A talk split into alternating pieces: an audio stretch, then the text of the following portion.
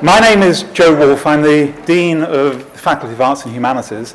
I'd like to welcome you all this evening uh, to this event, uh, an inaugural lecture in the series of inaugural lectures that we have jointly between the Faculty of Arts and Humanities and the Faculty of Social and Historical Sciences. Uh, I, I realise there actually this is not just part of the joint faculty series, but this is part of the Department of Information Studies mini series of inaugural lectures. This is the second of, third, of three this year for information studies, which must be unprecedented, I think, for the department. Uh, also, to the great delight of our gender equalities uh, uh, program, three f- female professors in the Department of Information Studies, which is uh, a really remarkable reflection of the changing times, I think, at UCL. So uh, I'm here just to do two things. One is to welcome you, and the other is to invite you to a reception uh, after the lecture, which will be held in the Wilkins South Cloisters, which is just a few floors below. Follow the crowd later on. Uh, the order this evening is the introduction will be given by Rob Miller, who is the head of the Department of Information Studies. Then we will hear Professor Elizabeth Shepherd's inaugural lecture, the title of which you can see behind me Past, Present, and Future The Academy and the Community. And then after the lecture, there will be a vote of thanks from Elizabeth Danbury, former member of the department and current research associate in the department. So, Rob, over to you. Right, well, this is a very uh, pleasant way to end the day, I must say. Um, I don't quite know where to begin, so I'll, I'll just keep it short. But uh, Elizabeth's uh, been here longer than me, right? It's the first thing to say. So I don't quite know kind of what happened in that, I think six years before. Uh, you, you were here six years before me, so slightly uh, longer than me. Um, she's obviously made a fantastic uh, contribution to the department and continues to do so. Um, I think, you, you know, for a start, you, you put the archives programming on a, on a great uh, on a great footing. Uh, and I'm sure Elizabeth will have more to say about that later on. Um, but, and then more recently, perhaps, um, she's just uh, done a terrific amount of work in, in, in kind of um, fostering a research culture in the department in general.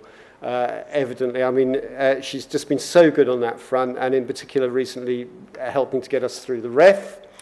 Um, so, thank you very much for that. And she's just, uh, she's a fantastic role model in, in uh, every respect. I mean, I've, I've worked with her on a few things, and everything that I've worked uh, with her on, I, I've sort of ended up thinking, oh yes, Elizabeth, you show, you know, that's the way to do it. You, you've shown me exactly how to do it. So uh, that's what I think. And I think um, she's probably about to do the same with her inaugural lecturer. So, so um, I'll leave you to it. Thank you very much.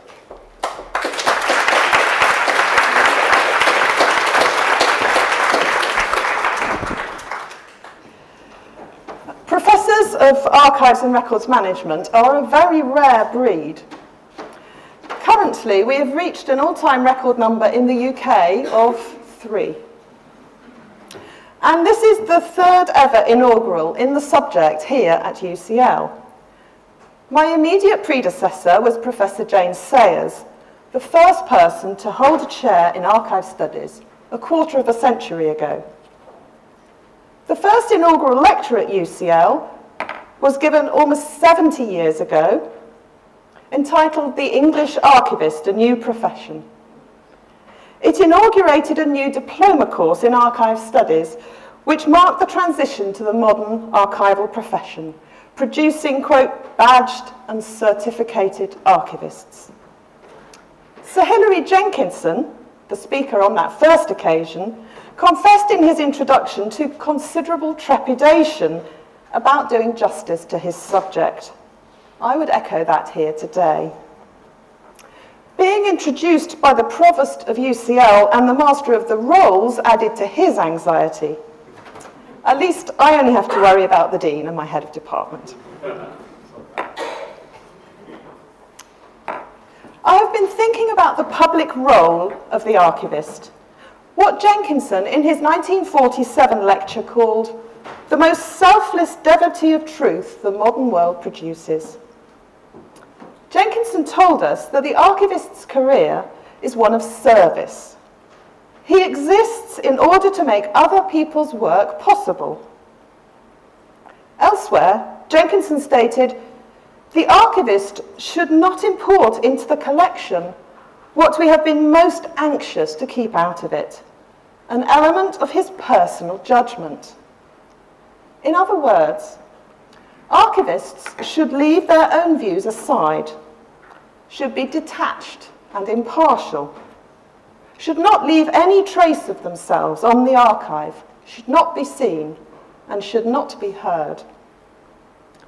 This notion of anonymity is a trope in archival discourse. But in their actions, archivists do leave impressions on the archive. We are simultaneously everywhere and nowhere. Do archivists document themselves? Is the archival voice heard? Or are we what Derrida called sans papier, the undocumented, the persons without identity papers?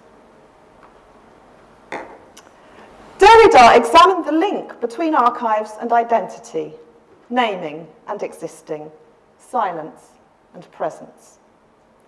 His reflections on secrecy and openness, the past leaving its traces in the future through the archive, and the influence of technology on the archive find their way into modern archival science literature. He asked, what becomes of its archive when the world of paper is subordinated to new machines for virtualization? Is there such a thing as a virtual event, a virtual archive, or one might add, a virtual archivist? Archives and archivists are discussed in the historical, literary, and feminist literature more than in archival science. Voices from other disciplines are more numerous and louder than ours, and we are in danger of being drowned out, repressed, excluded, and obscured. I will try to correct the balance a little today. I want to draw an analogy with the public voice of women, the right of women to be heard in the public discourse and the presence of women in history and in the archive. Mary Beard, in a recent lecture, reminded us that Telemachus exerted his power over his mother Penelope, telling her to go back up into your quarters and take up your own work, the loom and the distaff. Speech will be the business of men. And off she goes, back upstairs. It's a recurring theme in fairy tale myth and legend. Richard Strauss's opera Die Frau ohne Schatten, which I saw recently at Covent Garden, is among other things about women's struggle to find their identity and place in the world. In the libretto, Barak's brothers exclaim, Wer achtet ein Weib und Geschrei eines Weibes? Who takes any notice of a woman and the whining of a woman? There has been recent media coverage of women's right to speak, following a successful campaign to get a woman, Jane Austen, on the £10 banknote. For daring to speak, Caroline Criado Perez, given the epithet the feminist campaigner, was subject to trolling and death threats on Twitter. Jane Austen described the irrelevance of history to the domestic experience of women being the quarrels of popes and kings, with wars and pestilence in every page, the men so good for nothing, and hardly any women at all. In the 19th century, women's exclusion from the public sphere was perpetuated by the practices adopted by historians engaged in creating the new discipline of history in universities. Leopold von Ranke's documentary seminar teaching, based on his archival research in Austria, emphasized facts over concepts, the centrality of politics to the study of history, and tended to privilege national consciousness and state archives, popes and kings, if you will. The presence and absence of women in modern historiography has been addressed by Bonnie Smith and Mary Spongberg. Women historians, such as Sarah Taylor Austin and Mary Berry, made use of, quote, unusual sources such as diaries, travel accounts, and memoirs. As a result, women who attempted to write history were rarely considered real historians. Rather, they have been characterized as biographers, historical novelists, political satirists, genealogists, writers of travellers' tales, collectors of folklore, and antiquarians. Local history, genealogy, personal, domestic, and community interests, characterized by Philippa Levine as the domain of the amateur, and once perceived as the women's sphere, are at the heart of the archive in the 21st century. These are the archives which tell the stories of real people. The TV programme, Who Do You Think You Are, illustrates the visual and visceral power of the archive as the place where people understand their roots and identity with their own history such that they are moved to tears by the plight of their forebears. Historians have gradually recognised that archives are not merely sources, but are objects of research in their own right. The shift from archives as things to archiving as process, what is called the archival turn, Ann Stoler, the anthropologist who brought Levi Strauss's ethnography into the colonial archive, focused on the force of writing, the feel of documents, and examined supposedly neutral archives against the grain. Recently, critical cultural theorists, literary and feminist scholars have engaged in the notion of the archive. Mary Marianne Deaver, Kate Eichhorn, and Joanne McCaig have considered the source of cultural authority, the nature of cultural production, and working in the archives. As Alice Yeager Kaplan remarks, conventional academic discourse requires that when you write up the results of your archival work, you tell a story about what you found, but not about how you found it. The passion of the archives must finally be used to eradicate all personal stories in the interests of dry archival report fit for a public. Historian Philip Muller has shown how even von Ranke, in his private letters, gave testimony about his own sensual experience of the material quality of the manuscripts which he consulted, although he wrote publicly only about the existence and content of the manuscripts. All other archival narratives are suppressed, confined to what Gerard Genette called the paratext. Archivists become footnotes, obscure, shadowy, hidden, and elusive, almost invisible, silent, not apparent, and lacking materiality. Archivists dance over the archive, imagining that they hardly leave a trace of themselves, of their actions and decisions.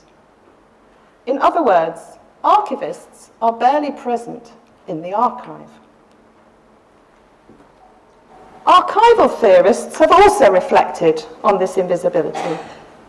Catherine Hobbs writes about the power of the personality in writers' archives and ways in which archivists should reflect character, storytelling, and self narratives in their treatment.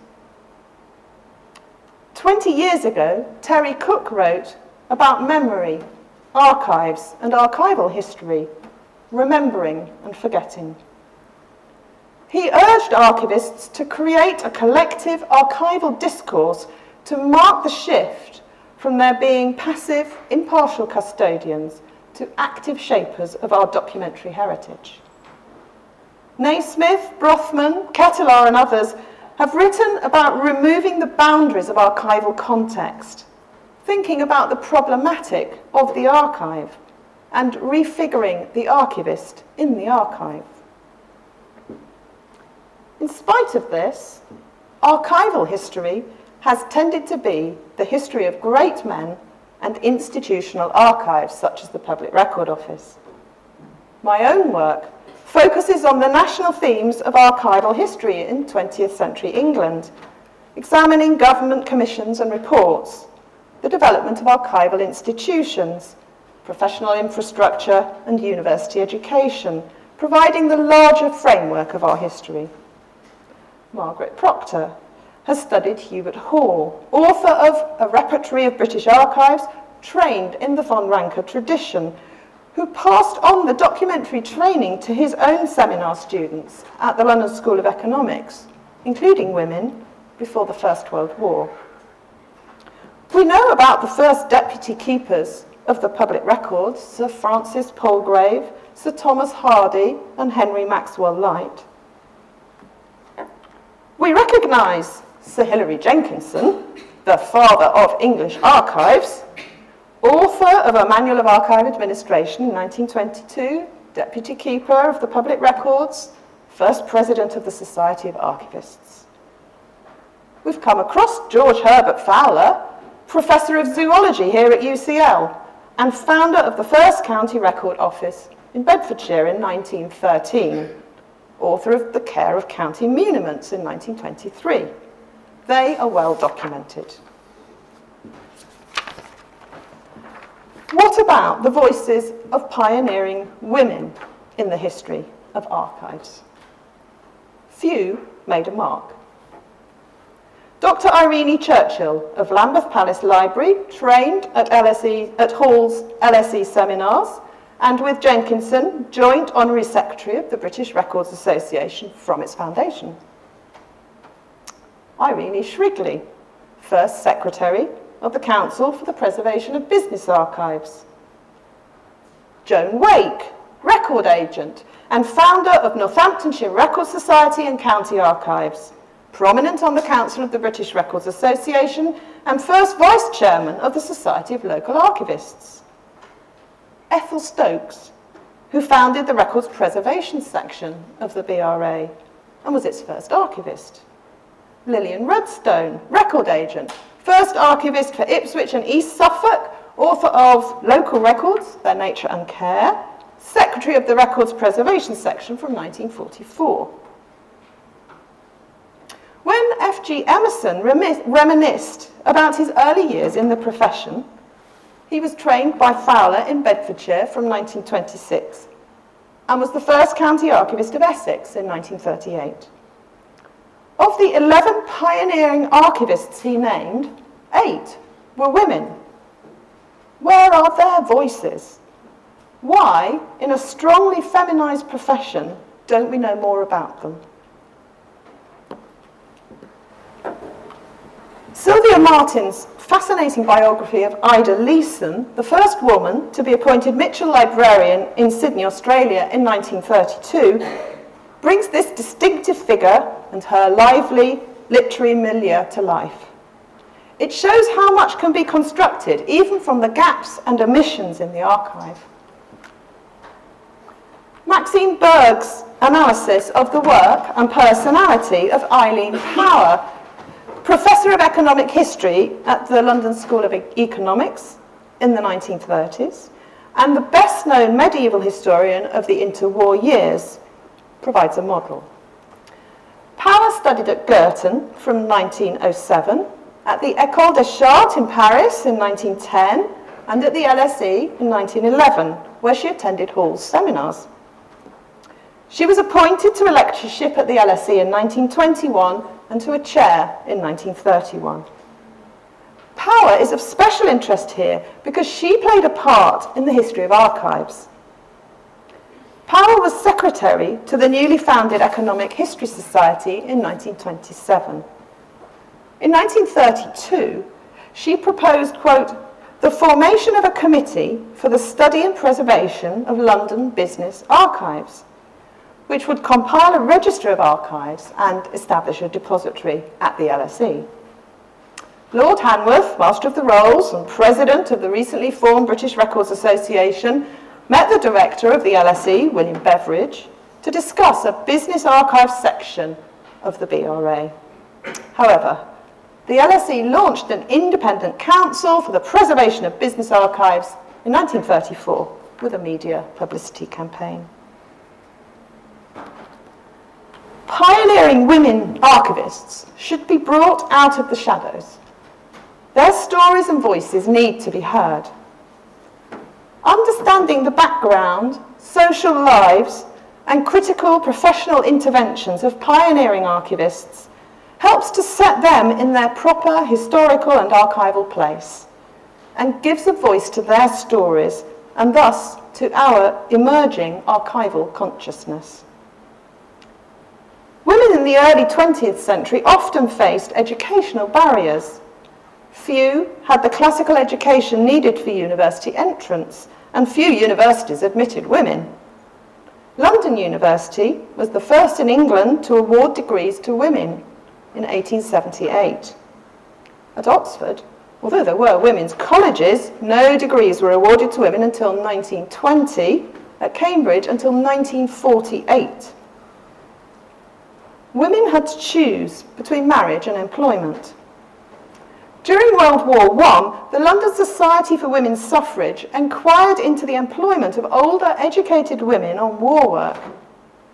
In 1915, the Association of Women Clerks and Secretaries proposed a scheme for the temporary employment of women as record cataloguers and indexers in county councils.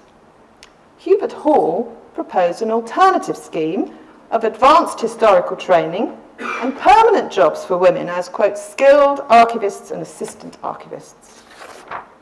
He suggested a committee be formed to investigate, to include Lillian Knowles at the LSE and Eileen Power, but I was not able to find any record that this ever happened. I want to bring to light some of the fascinating individuals whose lives make up our archival history and let them speak.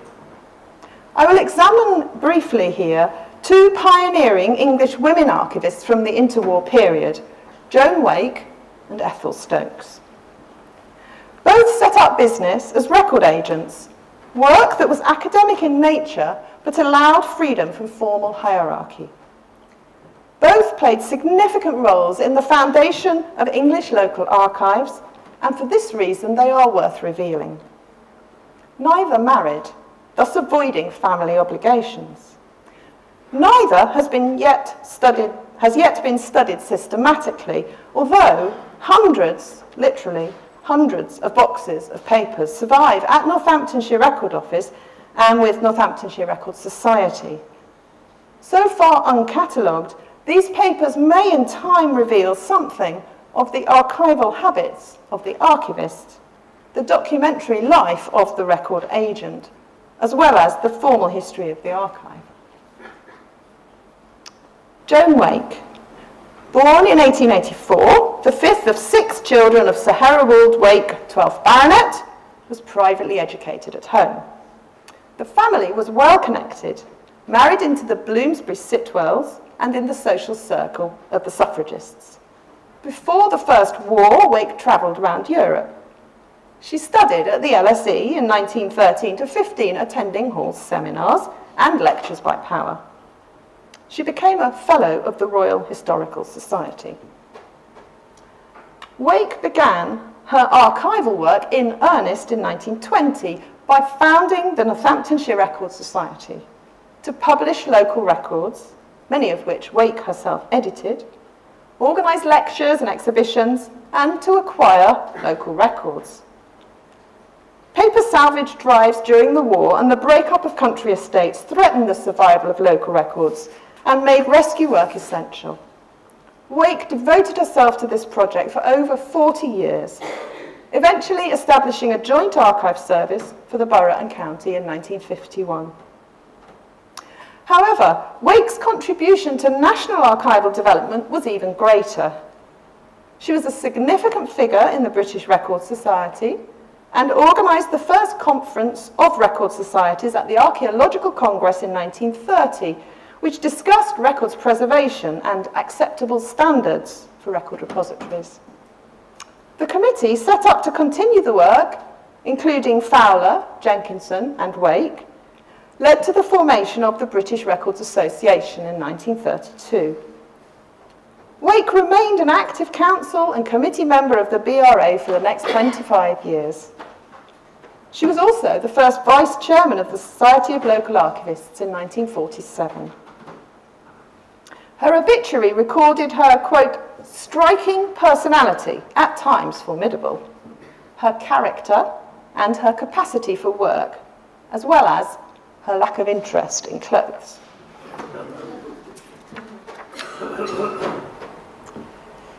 Joan Wake wrote a tribute to her friend Ethel Stokes, following the latter's untimely death in 1944. Stokes was from a much more modest background than Wake. Her family lived in Euston Square.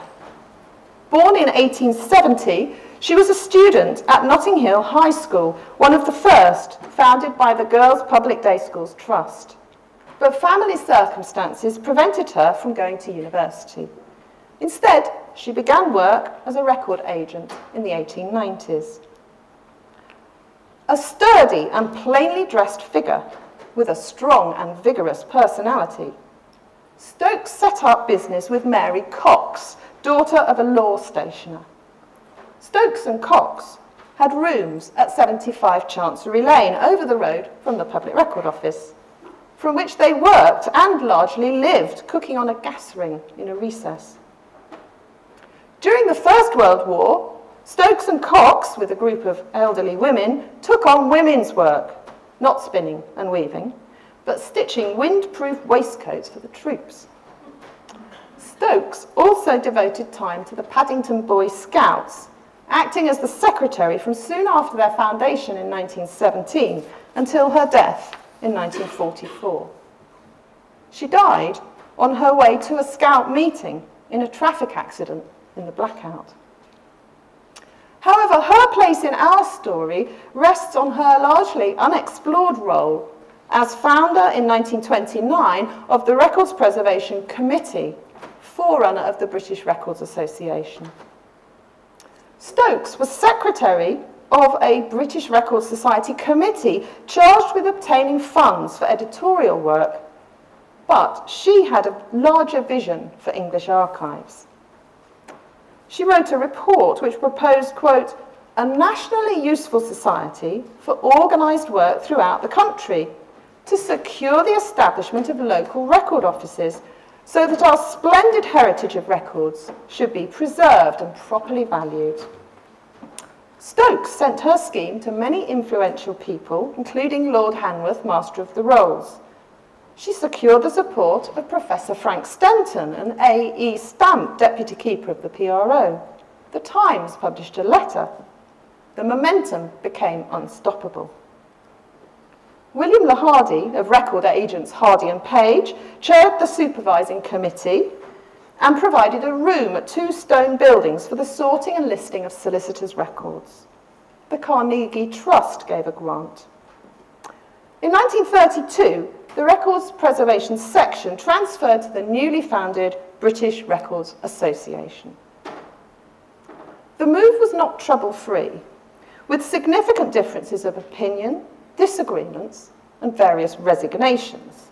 Miss Stokes, owing to ill health, but asked to reconsider a few months later, which she did. Then Miss Wake, but after a, a unanimous resolution expressing regret and the hope that she would reconsider, she did. The BRA records tell of tireless advocacy for archives and rescue work, mainly undertaken by Stokes after 4.30 in the afternoon, when her work at the PRO finished, it closed then. For example, in six months, in 1939, 38 receipts and 91 dispatches of records were made. A huge network of hundreds of volunteers and workers around the country rescued, registered, sorted, and listed records in the interwar period when local archive services were still in formation. Under the guidance of Stokes, by the end of the Second World War, records preservation work had achieved a national profile.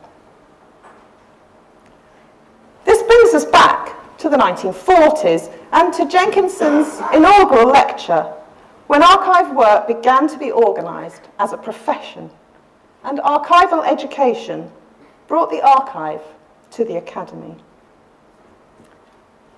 As I have argued elsewhere, the provision of professional education for archivists, originally training them in paleography, diplomatics, and archaic languages so that they could be handmaids of history, eventually gave way to the establishment of an academic discipline in archives and records management. A distinct discipline with its own qualifications, literature, professional practices, and research. We have developed research methods, degree and doctoral studies programs, founded journals, produced outputs worthy of return in the REF, created an academic career path, run international conferences and research networks, all unknown in this field 30 years ago. So, what is the public identity of the archivist in 2014? There are some excellent examples of advocacy for archives, such as the Explore Your Archive campaign and the ARA Records Management campaign, Don't Risk It, which aims to raise awareness amongst CEOs of the value of records and of records managers. However, we still have much work to do in the archive, in the, in the academy, and in the community. Archivists still leave very faint impressions of themselves in the archives. Recent postings on Archives NRA discussion list show archivists' reluctance to document themselves publicly. We keep an audit trail in the back office system, but we do not credit our work as authors of catalogue descriptions. Why are we so shy and silent? Understanding the archivist's intervention is important to our ability to interpret the archive.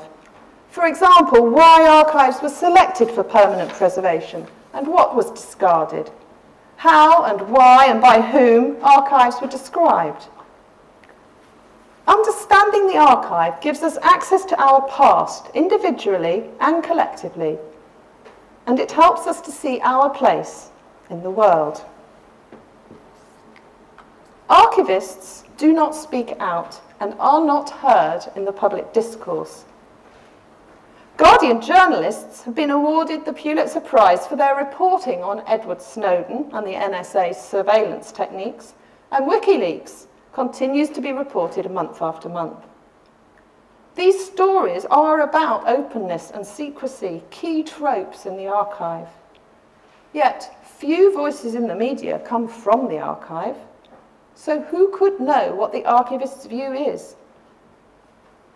Even when the story is actually about the archive, as in the recent case of the Metropolitan Police shredding documents relating to police corruption, and the Foreign Office secret archive at Hanslope Park, illegally withholding records which ought to have been transferred to the National Archives, we do not hear the archivist's voice.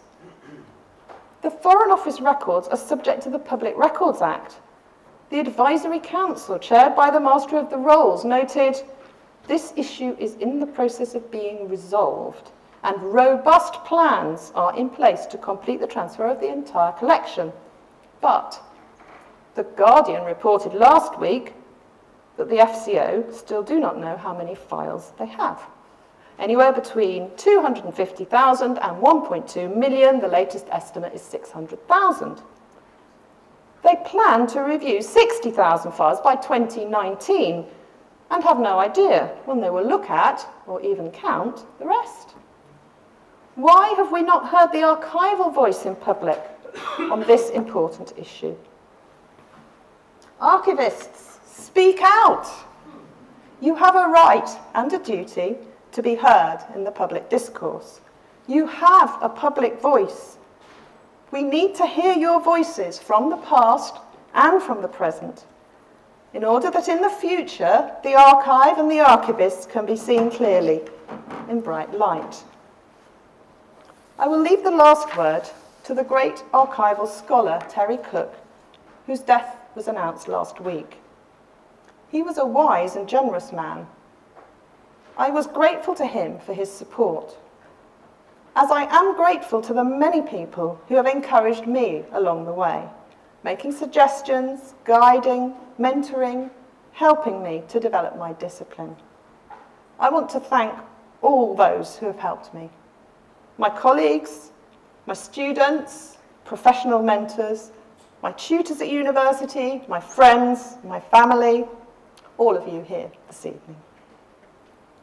I am uncomfortable with the notion of the inaugural lecture being about the career of one individual scholar, in this case, me, since I know that, in fact, the work was done by a community, a peer group, a network, not a lone individual. As Cook wrote, by becoming activists, archivists can enable the world's citizens to open the door to personal and societal well-being that comes from experiencing continuity with the past, from a sense of roots, of belonging, of identity. And that seems to me to be a worthwhile endeavour. Thank you very much.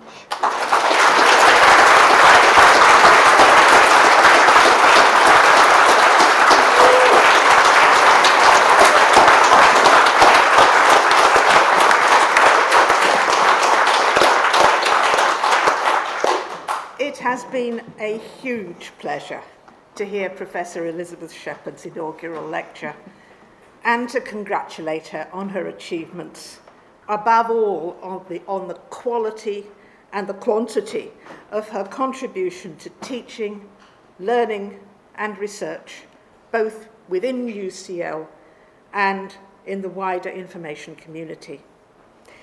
It gives particular gratification to see that the importance of research in archives, records management, and information management is now recognised in universities in Britain. As she said, we've now got three professors herself, Michael, Professors Michael Moss and Professor Julie MacLeod, and indeed across the world. Of course, as she again said, there is much, much more to be done and much more to be achieved. But with the inspiration of scholars and teachers such as Elizabeth, there is no doubt that exciting advances and de- developments are going to take place and this will be to the benefit of present and future generations throughout society. May I ask you again to thank Professor Shepherd for a splendid and inspiring paper.